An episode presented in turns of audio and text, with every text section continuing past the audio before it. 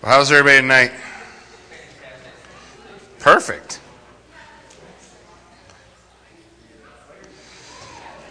So we're going to continue our journey through the book of Isaiah. So I encourage you to open up Isaiah chapter 4. We won't get outside Isaiah 4 tonight. Uh, only five verses, so it should be easy for me uh, to get through all that. One of the things we want to remember as we come through Isaiah, okay, one of the things that Isaiah does, especially in the first six chapters, is he lays out the concepts, okay, the, the fact that the nation is in disobedience to God. But balanced alongside of his prophecies concerning judgment, concerning uh, the fact that Israel, Judah, their hope is in man. Uh, really, to me, is a great parallel with our nation, okay? Their hope is in man. Their hope is in their kings or what uh, alliances they can get, right? Can we get a, a treaty with uh, Egypt? Can we get an alliance with Assyria? If we can get all these alliances worked out, then we're going to be okay. And all the while, God is saying to them, the only reason you have a kingdom is because of me, but you're, you're leaving me out. God's left out of the equation and man does his best with diplomacy and power of arms to accomplish the things he's trying to accomplish, to do the things that he's trying to do. And so God brings this judgment. The judgment is your, your trust in man is going to fail. Right? We know ourselves, don't we? we? we? Maybe we don't know everybody else, but can we all agree that we individually are capable of failing? So if I individually am capable of failing and you're individually capable of failing, then our alliance is capable of failing, right? What, who's not going to fail? God's not going to fail. Putting our hope and trust in Him, following Him, being directed by Him. So God is saying, look, all these things, all these trusts, all this, this hope that you put in man and your own ability to maybe, as we would say, pull yourself up by your bootstraps and just work harder and make it all come together. If you, if that's your plan to success, and that plan of success does not include your submission to a holy God, you're going to fail. It's not going to work. But I don't even have to work hard for examples, right? Sure, maybe you maybe you'll have a lot of money, but you've been married 16 times. How come? Well, because somebody's left out of the equation. Right? The, if your goal for success is to have the biggest checkbook, then maybe you can win. And you'll have all the toys in your garage. You can have the most toys, and you can be proud of your bumper sticker. He with most, who dies with the most toys wins. But the truth is, when you die with the most toys, you don't get anything, right? Somebody else gets all the toys. Probably your kid's going to have a great yard sale and get half of what it's worth, if that makes you feel good. So when you look at all of those things and all those focus, that was part of where Judah was. And so Isaiah is saying, man, this is all going to crumble, but at the same time, he's got a message of hope. You can become better than that. In fact, one day, he says, you're going to be so good that the, that the Mount Zion's going to fill all the earth. He says that you're going to, everybody's going to come to you to learn about God. Everybody's going to want to be here where we are. Now, so you look at those two things, and we talked about this earlier. How does that Israel become this one? How does the one that's failing and struggling become the one that's perfect? So he gives you a little glimpse of Israel now struggling, not trusting in God, Israel one day, the, the place where God dwells and everybody wants to come and be a part of it. Then he goes back. You're trusting in man and these things are going to fail. In chapter 3 of Isaiah, he says, I'm going to give you children to lead you. If that's not a perfect example of where we are today, I don't know what is. Because I, I don't even care who you like or don't like, who is or isn't your president. They are all acting like a bunch of children. And it just depends on which news channel you turn on, which, which ones are acting like, but they all do it. They all carry on like, like little kids. And to me, that's a judgment that God says, look, when you're, when you're not with me, this is what happens.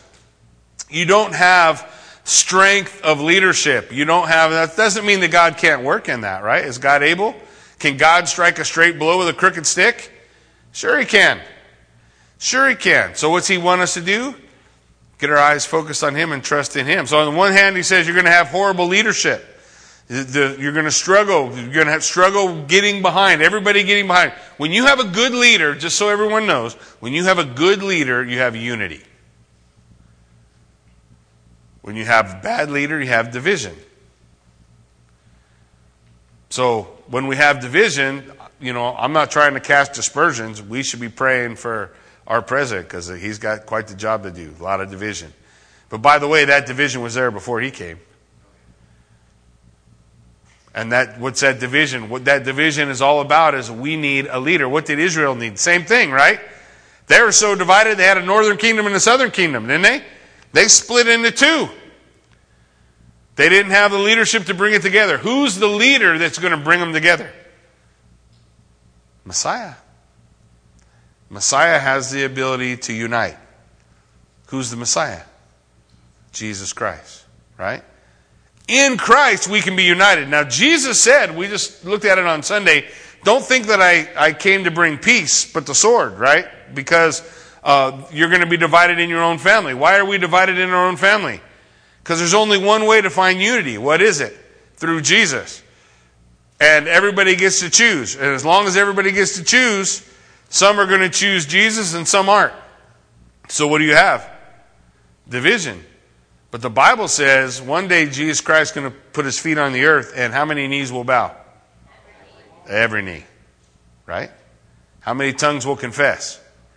Every tongue. That's strength of leadership. That's Messiah. That's the king that we're looking for. And so in chapter 4 of Isaiah, he's going to do the same thing. He's going to, we just saw the uh, uh, chapter 1, uh, Isaiah talks about uh, judgment coming. Chapter 2 gives them a picture of new Israel. Chapter 3, weak leadership. Chapter 4, the king comes.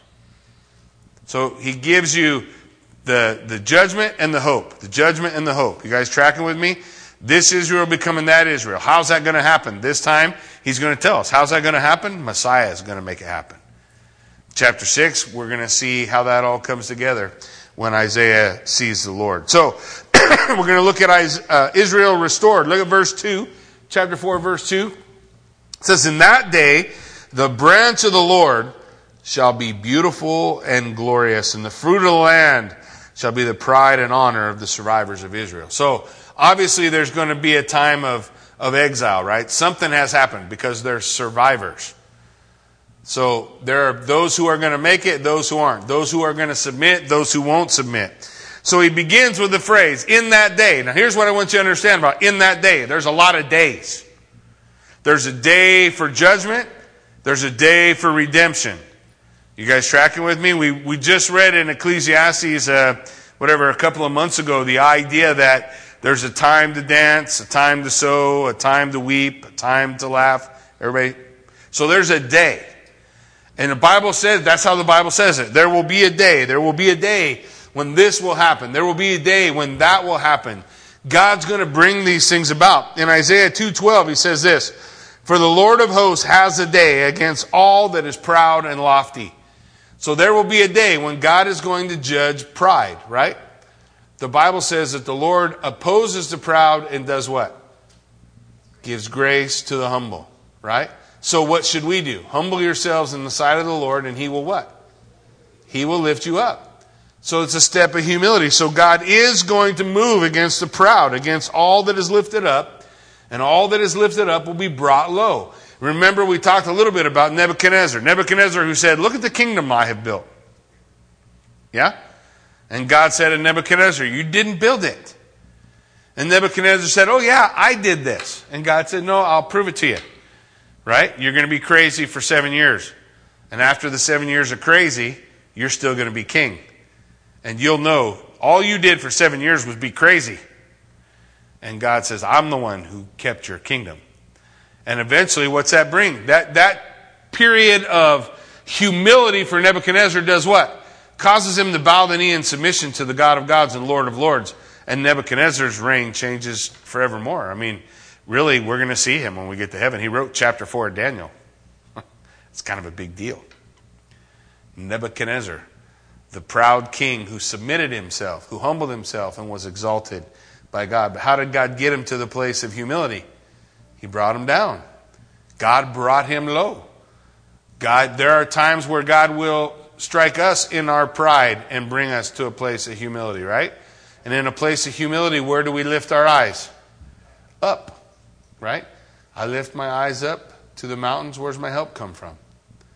My help comes from the Lord. This is where God wants to keep his people. Isaiah 2:17 he says the haughtiness of man will be humbled the lofty pride of men will be brought low and the Lord alone will be exalted in that day. So there's a day God's going to be exalted. There's a day that our pride is going to be brought low. Isaiah 3 7, he says, In that day, he will speak out, I'm not a healer in my house, there is neither bread nor cloak.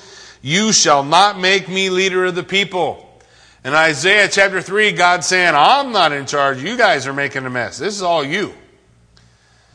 I'm not the healer. I'm not going to fix it. I'm not going to stop. I'm going to let your choices take you to the place of humility, because in the place of humility, what will the people do? Lift their eyes up. Lift their eyes up. Our nation can forget God all the time, and then there's 9 11.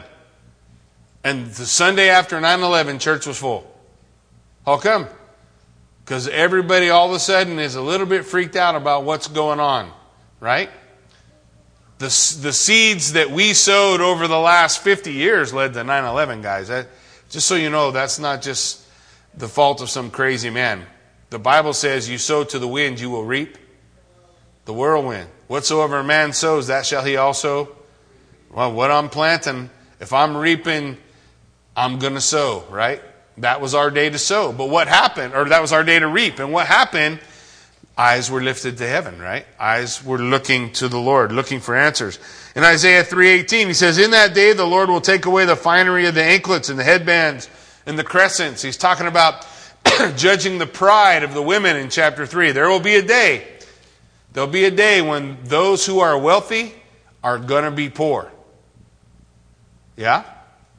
God says there's a day. There's a day for all these things. Isaiah 4:1 says there will be a day when seven women will take a hold of one man, what does that mean? The reason seven women take a hold of one man is because there's not enough men.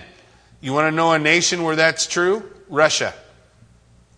Russia in World War II lost so many men in the, in the battle that there is not, there still today is not enough men per woman in Russia. So there, for a, a, woman born in Russia has no guarantee that she will ever get married. And the men in Russia are really quick to, to say, you burnt the toast, I'm going to go over to something better. A lot of divorce, a lot of wrecked families in Russia. Why? Because the men were wiped out in battle. What was God saying? And in verse 1 last week, Jason looked at it for you guys. What is he saying? There's going to be a day of war, and it's going to wipe out the men. And the women aren't going to have the, the security, especially in that day and age, not going to have the security of having a, a partner. They're going to they're going to have seven women fighting over one guy. The the imbalance within the family. They'll say, "Hey, we don't you don't got to you don't got to pay nothing, just be there for us." So the point is in verse 2, there's a day for judgment and restoration. There's a day when there's these things are going to happen, but there is also a day for cleansing and restoration. There's a day for judgment, there's a day for redemption. There's a day when it all falls apart. Anybody have days like that? And there's a day when God puts it all back together.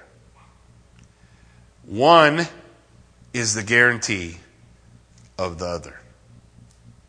If there's a day of judgment, there is a day of restoration. That Israel is going to become the Israel he spoke about in chapter 2. The Israel that fails all the time is going to become the Israel that can say they are governed by God. Just like one day Jacob's a liar, the next day Jacob is the prince of God.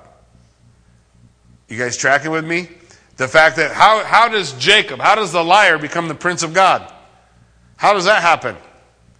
Because God works in his life. There's a day of judgment, brings Jacob low. Jacob lifts his eyes to the Lord.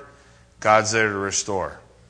He becomes the man he's supposed to be. Just like the nation becomes the nation they're supposed to be, you and I can become who we're supposed to be. But the Bible says this, guys. The Bible says that the cornerstone Jesus Christ is the chief of the corner, and we have two choices. The stone of Jesus Christ falls on me. Bad. I get ground into powder. That, that, that doesn't seem good. Second choice. I fall on him, and I'm still broken. But I'm broken on him. Being broken on him is a promise of restoration. Being judged by him is not. There's no guarantee. The, the guarantee is I'm guilty. I'm guilty. And God's, God's judgment may come. But at the same time, everywhere that the Bible talks about judgment, it talks about restoration. What's the key to restoration? We're going to see it in just a moment. Then in verse 2, he also says, not only in that day, he talks about the branch. What's the branch? What is he talking about? The branch is a, is a text that refers to Messiah. Remember in chapter 3, children will lead you, women will lead you. You won't have the kind of leadership you want. But he says, in that day, a branch will come. In that day, the branch will come. He's talking about leadership coming. Here's, here's where I get that. Jeremiah 23 verse 5 says, Behold, the days are coming, declares the Lord, when I will raise up for David a righteous branch. And he, okay, the branch is a person, and he shall reign as king and deal wisely and shall execute justice and righteousness in the land. The right leader, right? When Jesus Christ is my king, I am under the right leader.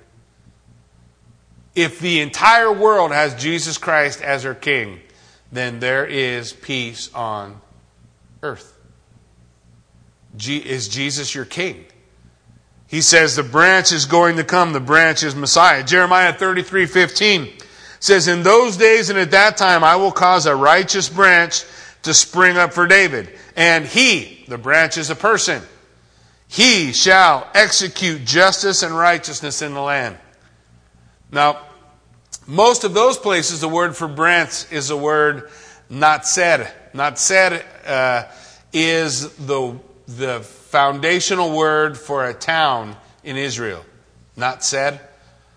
It was Nazareth. You guys know of anybody who came from there? So the idea, the branch, the coming of the branch. Zechariah 3 8. Hear now, O Joshua, the high priest, you and your friends who sit before you. For they are men who are assigned. Behold, I will bring my servant, the branch. The branch. Now, that concept of the branch being the servant is going to be important because in Isaiah 53, he's going to draw us a picture of what the servant looks like, right? Isaiah 53. Zechariah 6:12. He says, "And say to him, thus says the Lord of hosts, behold the man whose name is the branch, for he shall branch out from his place and build the temple of the Lord." The branch, the king, the righteous king. He's going to build the temple of the Lord. Interesting, is that a building? If it is, are you sure? What's the New Testament say about the temple? Where's the temple? Oh, you're the temple? What about the church? Is the church a temple? Corporately, the church is the temple built together by living stones. Isn't that what Peter said? Who's the chief of the corner? Who's the one who builds that temple? Jesus is. The branch, the branch. So he says the branch is going to come. Now listen in verse 2 what he said. The branch of the Lord will be beautiful and glorious. In other words, what's getting the glory when Jesus comes? You and I? Is it about us? Are we the center of the universe?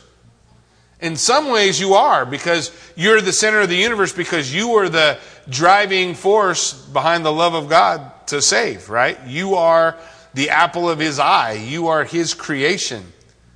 He didn't make you for the fires of hell, He made you to rule and reign alongside Him. So, in that way, you are.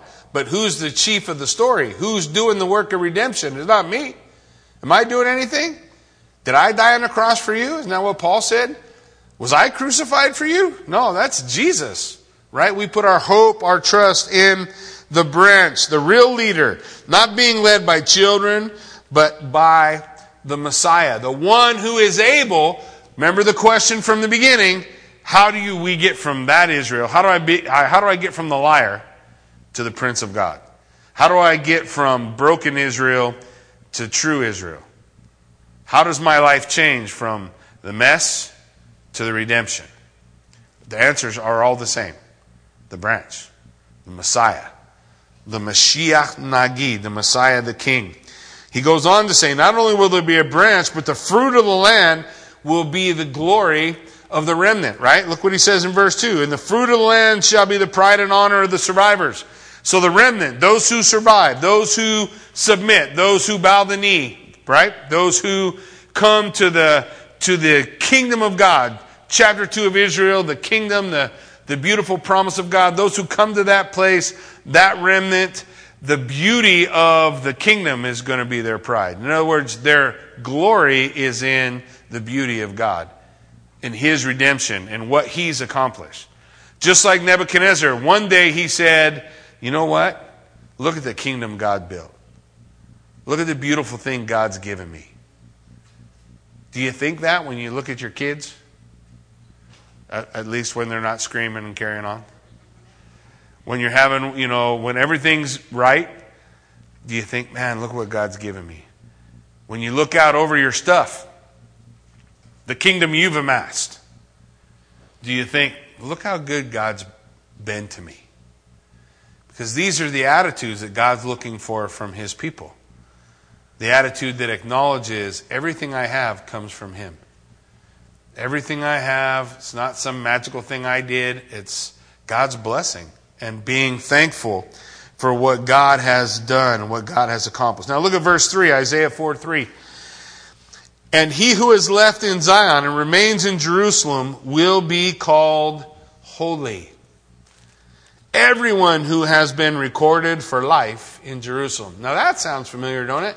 What's it mean, everyone who's been recorded for life? There's a book somewhere. What's it talk about? Book of life. Interesting. Interesting, right? This this early reference in Isaiah to the concept of the book of life. So everyone who's in Zion is going to be holy. A nation that has been more unlike God than anything else is one day going to become holy. How does that happen? How does the unholy become holy? What do we learn about it? When Isaiah kind of lays a foundation for us in chapter 6 when God touches Isaiah's lips and purges his sin. You have the picture throughout the Old Testament, right, of, of me becoming unholy or unclean because everything around me is unclean. I'm unclean. The things I touch am unclean. And so the holy man had to be careful because if they bumped up against me, they would become unclean, right? Until Jesus. And when Jesus came and he bumped up against you, what happened? Did Jesus become unclean? What happened to you? You became clean. The leper comes before Jesus. Lord, if you're willing, you can make me clean. And Jesus does the unthinkable. He touches him, which should have made Jesus unclean. But what did it do? Made the leper clean. See, that Isaiah is going to lay out for us the concept that we can't make ourselves clean.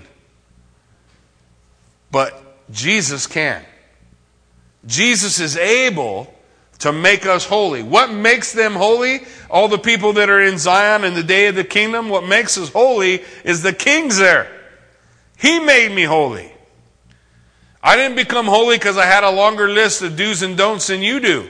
I became holy because I bowed the knee before Jesus, my king, and he touched me. He made me whole. He makes me complete. He gives me the ability to overcome all that. It's not me, it's not my willpower. Throw away all your self help books. Instead of self help, go to Jesus Christ and say, Lord, help me. Lord, you help me. You make me clean. That's the only way I've ever been clean a day in my life. You make me clean. As far as me following Christ, as long as that's happening, the old Jackie's dead and gone, and nobody's mourning him. Nobody. But it's about Him. He makes me holy. He makes us holy. So what's he saying? Everybody there, everybody who remains in Jerusalem will be called holy. Everyone who has been recorded in uh, uh, for life in Jerusalem, when the Lord shall have washed away the filth of the daughters of Zion. So who did it?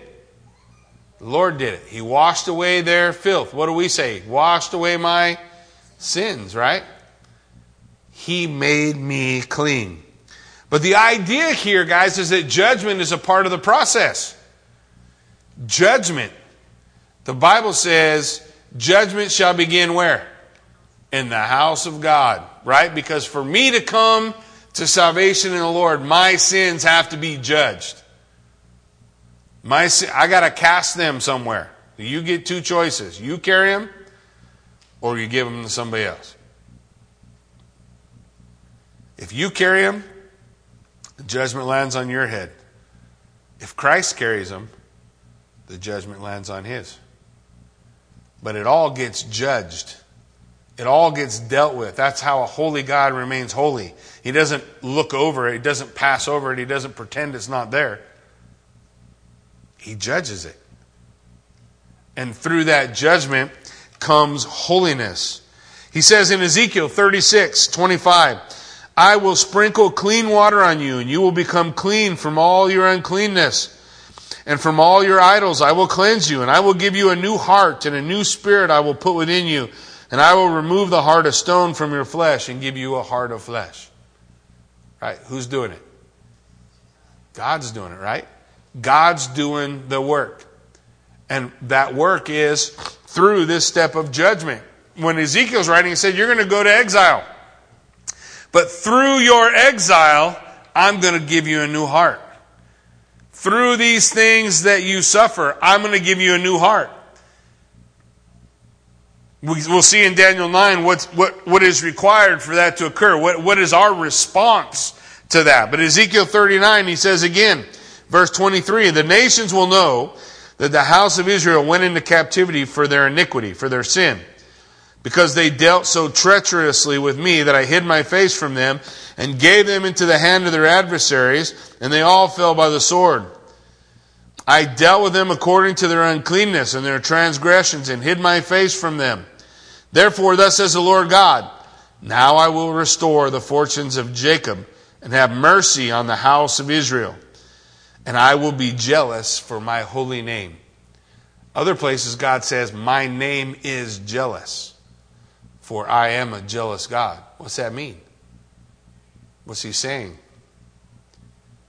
God don't want to share you with nobody any more than your wife wants to share you with anybody or your husband wants to share you. We understand exclusivity of a relationship, don't we? in the exclusivity of a relationship, it means I am saying I'm faithful to you. God is saying, I'll be faithful to you. What does He want from us? Faithful to Him. Just like we want a faithful uh, husband or wife. Just like we want faithful friends, right? Nobody goes, you know, I'm going to go out and find me a bunch of unfaithful friends. I'm going to go look for them. I heard there's a special on them. They're on Buell Buy Sell Trade. I can go on there and, and, and just hook up with a bunch of unfaithful friends, right? Everybody's lining up for that, right? No, so if we understand the value of faithfulness, why do we think God doesn't want it from us? Yeah, He wants your faithfulness.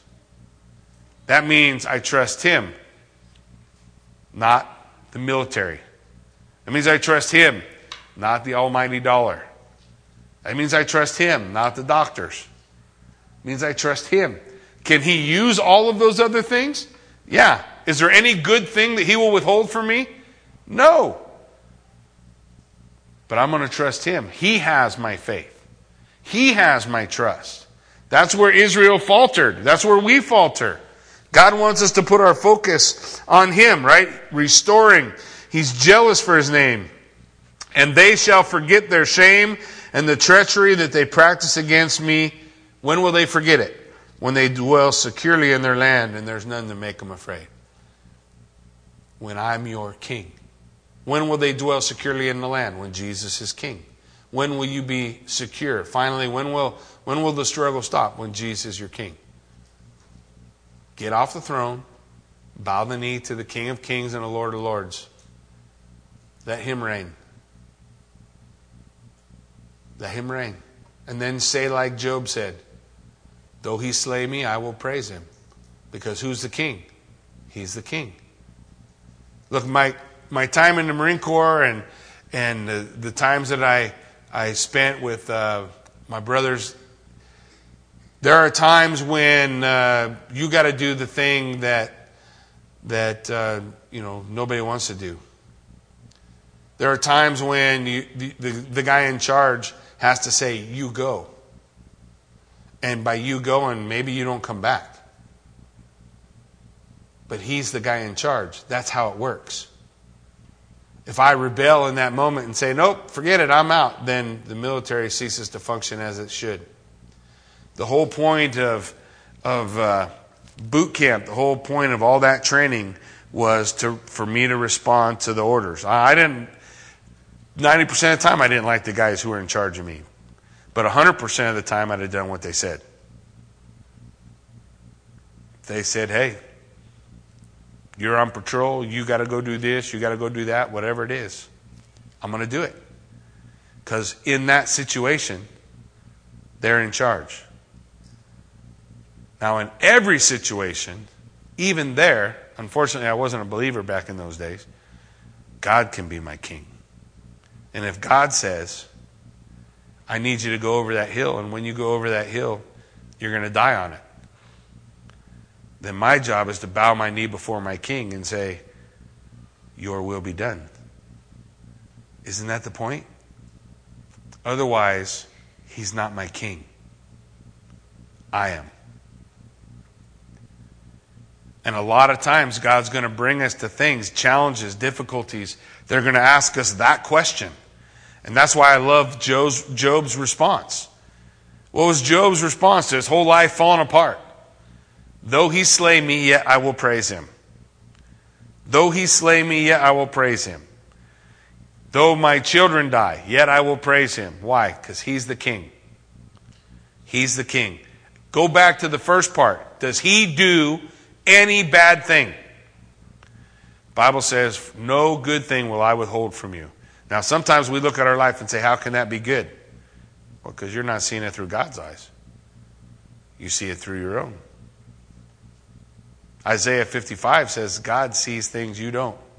Can we believe that? I learned that in the Marine Corps, man. Sometimes there are people who see things I don't see. And I'm down there in the, in the front of it, and I'm thinking, that's a dumb idea. But here we go. But somebody back there sees something I don't. And if they're not in charge, then, then I'm going to die because I'm stupid. I prefer to die because somebody else is. I prefer to die because I served the my I served my king well. I had a kid played football for me that died following orders over in the desert in the Marine Corps. It's not a wasted life. It's a life well lived. Doing what he was meant to do, being who he was meant to be. And he was faithful. That's something God wants, isn't it? For us to be always faithful, following what the Lord lays out for us. So listen, God's saying, man, I'm going to restore you and I can do all these things. I just want you to be faithful to me. So, how does that occur? Best chapter in the entire book of Daniel is Daniel chapter 9. In fact, I, would almost argue it's the best chapter in the whole Bible, but I'll stop just short of that. Go to Daniel chapter 9. Look at Daniel chapter 9, verse 4. From 4 to 19, we'll see the key to restoration. We'll see the key to redemption. We'll see the key to the King of Kings being our King, the King of Kings being the King for our nation, and the key for the, for the King being the King for the nation of Israel. Daniel chapter 9 verse 4 says, I prayed to the Lord my God and I made confession, saying, O Lord, great and awesome God, who keeps covenant or keeps promises with steadfast love, meaning he's faithful to me. And those who love him and keep his commandments, those who are faithful to him. So what does Daniel say? We have what? Sinned and done wrong. What is that called? Repentance. We have sinned and done wrong. We have acted wickedly and rebelled turning away from your commandments and rules. We have not listened to your servants, the prophets. What was the key that the prophets brought? What did the prophets say? They were speaking what? The word of God. Thus says the word. Here's what the word says. So they're saying, we're, we're not listening to your word. They spoke to our kings, our princes, our fathers, to the people of the land. To you, O Lord God, belongs righteousness. What does he say? You're right. You're right, God. But we are filled with shame. Hey, that looks like a Richardson kid. Hi, Danielle. You look like you're chasing him. He can run around in here. I don't mind. See you later, Ethan. So he says, Look, to you belongs righteousness, to us shame. To you belongs righteousness, to us shame. Now, I always say that, that my, in my opinion, Daniel at the age of 16 is taken by Nebuchadnezzar. His life is radically transformed in the exile of God. He's made a eunuch, which means everything in his life changes. He's never going to be a family. He's never going to be married. Uh, read the book of Daniel, you'll see it. Um, he's going to be used mightily of God, but he's going to also go through a time of suffering and struggle, and God's going to use it all. But Daniel says, God, you're right. You're right. Part of repentance is, is saying, Lord, I, I'm sin, I'm broken, I messed up, and you're right. You're right. The things that are happening in my life, God, you're right. Whatever you're doing, you're right. Now maybe I don't understand it. Maybe I don't know I don't I don't see the whys. I don't know how come. Doesn't make any difference. If he's my king, he's right. God, you're right. So so I want Daniel's going to say, I, I, want to have the eyes you want me to have. Look what he says. He says, uh, uh, to this day, to the men of Judah, to the inhabitants of Jerusalem and all of Israel, those who are near, those who are far, far away, and all the lands which you have driven them, because of the treachery that they have committed against you. So God, you're right. We're in exile and you were right. To us, O Lord, belongs open shame, to our kings, our princes, our fathers. Why? Because we have sinned against you.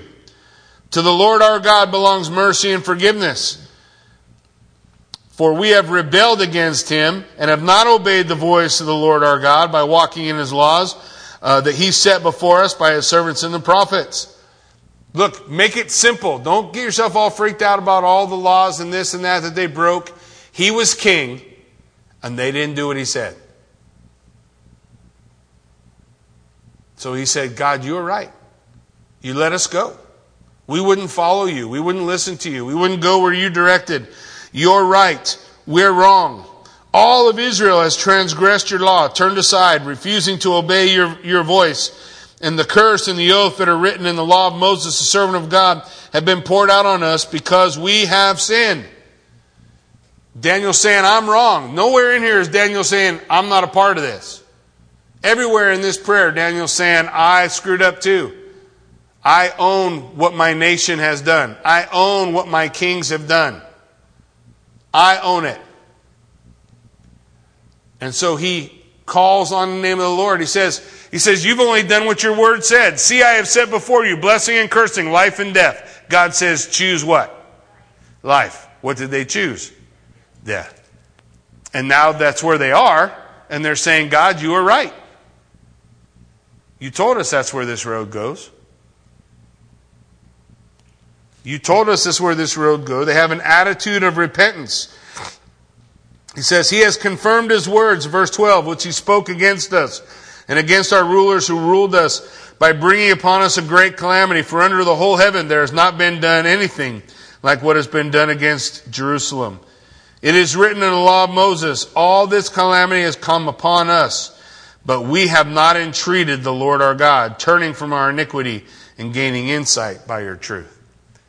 He said, All this time we've been in exile and we've been here and we've been suffering, but we never came to you and said, Lord, I'm turning from my sin. I'm turning from me being king and I want you to be king. That's what Daniel's doing here. And then gain insight by your truth. Show me what you want me to do. In Isaiah 6, and when Isaiah's world is all falling apart and everything looks like destruction, he's going to say, God's going to say to him, Well, there's a mess out there. Nobody's ever going to listen to you. Nobody's ever going to hear you. Nobody's ever going to change. Who can we send? And Isaiah says, Here am I. Send me. Is there another way we're supposed to respond to the king?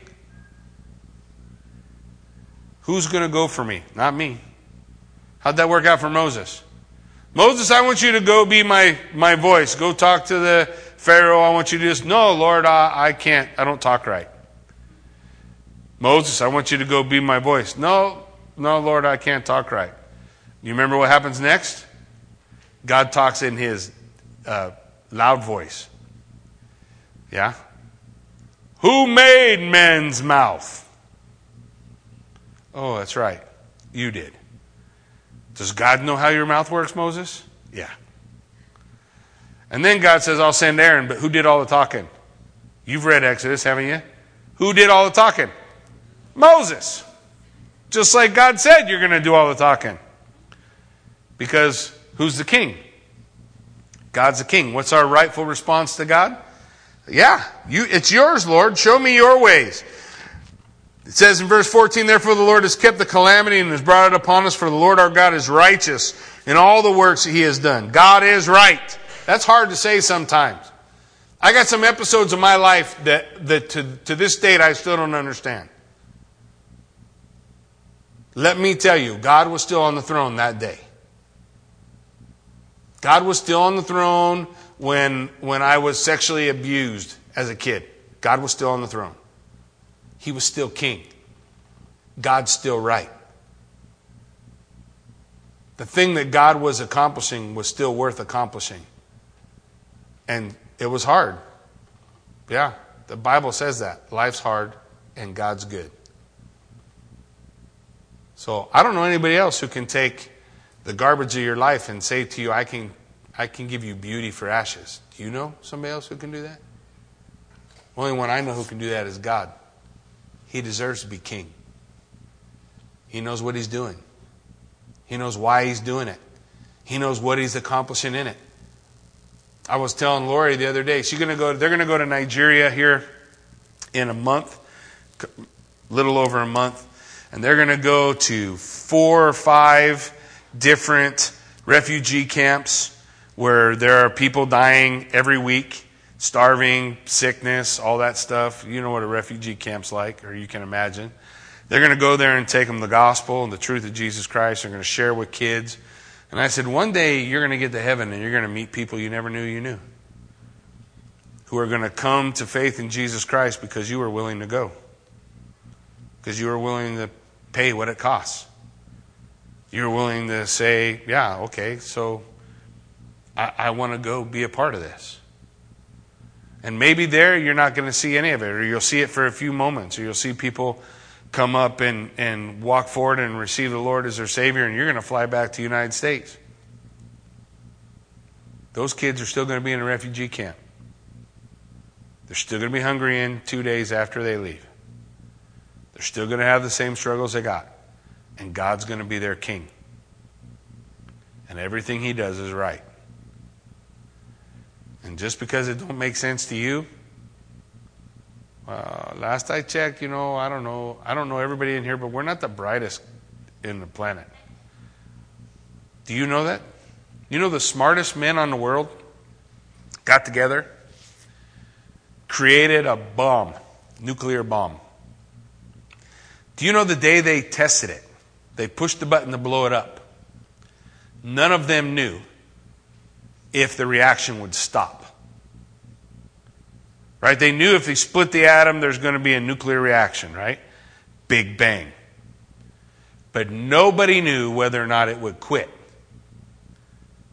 So when they pushed that button, it could have melted the whole world. And as far as they knew, they had no reason to believe it wouldn't. And they pushed the button anyway. That's the smartest people in the world. Yeah.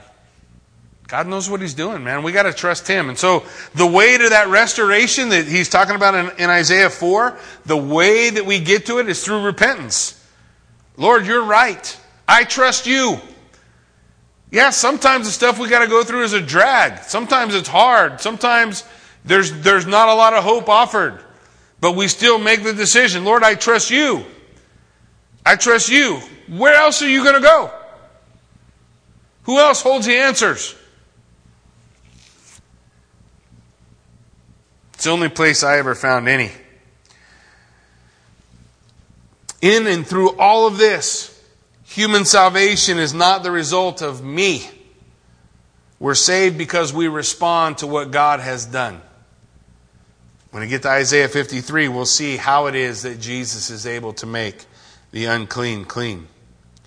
Malachi 3:16 says this, "Then those who feared the Lord spoke with one another, and the Lord paid attention and heard them, and a book of remembrance was written before him of those who feared the Lord and esteemed his name.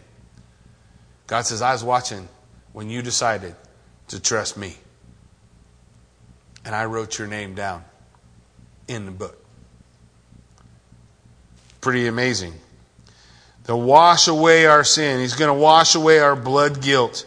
He's going to make all things right. Who's going to do it? Messiah is. Zechariah 3 8 9. Hear now, o, o Joshua, the high priest, you and your friends who sit before you, for they are men who are assigned. Behold, I bring my servant the branch. All right, we remember that part. Look at verse 9. For behold, on the stone that I have set before Joshua, on a single stone with seven eyes, I will engrave its inscription, declares the Lord of hosts, and I will remove the iniquity of the land in how long? In a single day. One day. Jesus Christ is going to do it. In Zechariah 13, 1, it says, On that day there will be a fountain open for the house of David and the inhabitants of Jerusalem to cleanse from sin and uncleanness. God is going to wash it all away. Who does it? The branch. The branch. He's going to do it. How's he going to accomplish it? Through the wind of judgment. Look what he said in verses 4 and, uh, 3 and 4 in Isaiah. When the Lord has washed away the filth of the daughters of Zion and cleansed the bloodstain of Jerusalem from its midst by a spirit of judgment and by a spirit of burning. The word there, spirit, is just wind. By the wind of judgment, by the wind of burning. God's going to do it. He's going to bring that judgment, He's going to bring that fire. And when He does, we get a choice. What's it going to be? bow the knee, or shake the fist. One or the other. One is the path that leads to life, the other is the path that leads to destruction. Look at verse 5. Then the Lord will create over the whole site of Mount Zion, over her assemblies, a cloud by day, and smoke by the shining of a flaming fire by night. Now that should sound familiar. Cloud by day, fire by night. Where do we remember that from? Exodus, right? The presence of God was with his people, right? The presence of God was with his people. So what is he illustrating? He's saying, hey, I haven't abandoned my covenant. I haven't broke my promise to you. You broke your promise to me, but I haven't broke my promise to you. I'm still here. I'm still working. He also wants them to know, I want to be with you. Wasn't God in the cloud? Wasn't God in the fire? Man, I want to be with you. This is what he's promising. And he's saying, I'm going to care for you. I'm going to protect you. I want to guide you. That was the whole point of the cloud, the pillar of cloud and the pillar of fire. But in Exodus, it was a pillar. Here, it's a canopy. It's not a pillar just covering over the, the tent of meeting. It's a canopy covering over everyone. The cloud is over them all. The cloud is covering them all. Psalm 91 has this amazing thing to say. It's the last thing I'll share with you. In Psalm 91, he says, He who dwells in the shelter of the Most High will abide in the shadow of the Almighty. And that's exactly what Isaiah is talking about. Being under the shadow of the Almighty. God's covering over his people. God's covering over his people. That For, for over all the glory there will be a canopy there will be a booth for shade by day and from the heat and for a refuge and a shelter in the storm and the rain. None of these things are going to be able to touch you. No rain, no storm, no fire. Why? Because God's got you. God's covering is over you. That's what it looks like when God's king. When He's king, I don't have to worry about nothing. He's in charge. And one day, the worst thing that can happen to me, guys, the absolute worst thing, at least from our standard, the worst thing that can happen to me is I get ushered into the throne room of the king. Well, how's that bad again? That's the worst thing that can happen. That's what happens when he's king. The very worst that we fear day in and day out becomes a gateway to the presence of God. That don't sound all that bad. And it certainly doesn't sound like anything I have to be afraid of. I want God to be king.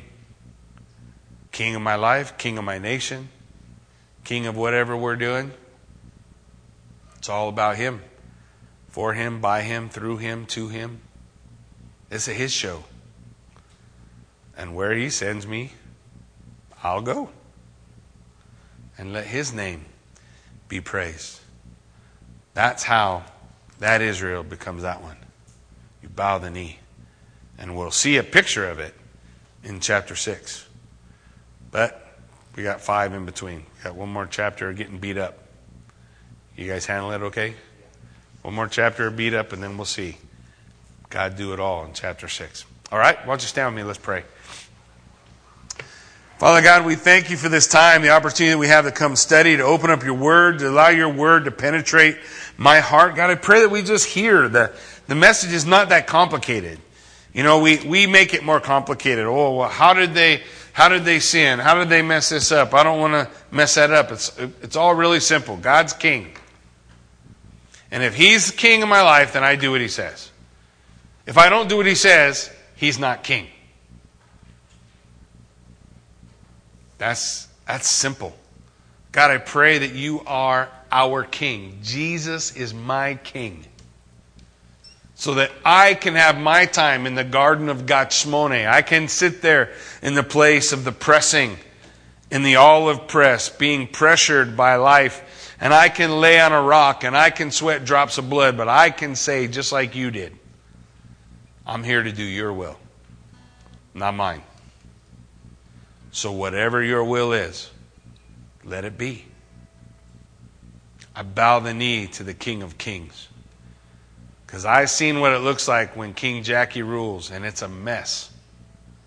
So I want King Jesus to rule. I want to do what you say because you said it. I don't have to have a reason. God said it, that settles it. Because He's the King. The reality is, this is not that complicated. We complicate it because we are trying to figure out a way how we can have both. How do I have God king and me king? God, I, I repent of that attitude. You're the king. And I bow the knee. And I pray, God, all of us in this place would have that attitude. I bow the knee to my king. You're the king. And the king will give us what we need for the battle. He'll give us what we need for the struggle. He'll equip us for wherever He's sending us. And I will trust in you to do your perfect work, to, to establish your glory on the earth, to be glorified in whatever circumstances come. I trust you. And I promise to be faithful to you no matter what. I promise to be always true, always faithful, because you're the King. God, I pray you do a perfect work in our hearts and minds so that we can become the men and women you want us to be. We are broken but you make us whole. We were unclean, but you make us clean. So make us holy. Make us like you. We lift this time to you in Jesus' name. Amen. Thank you.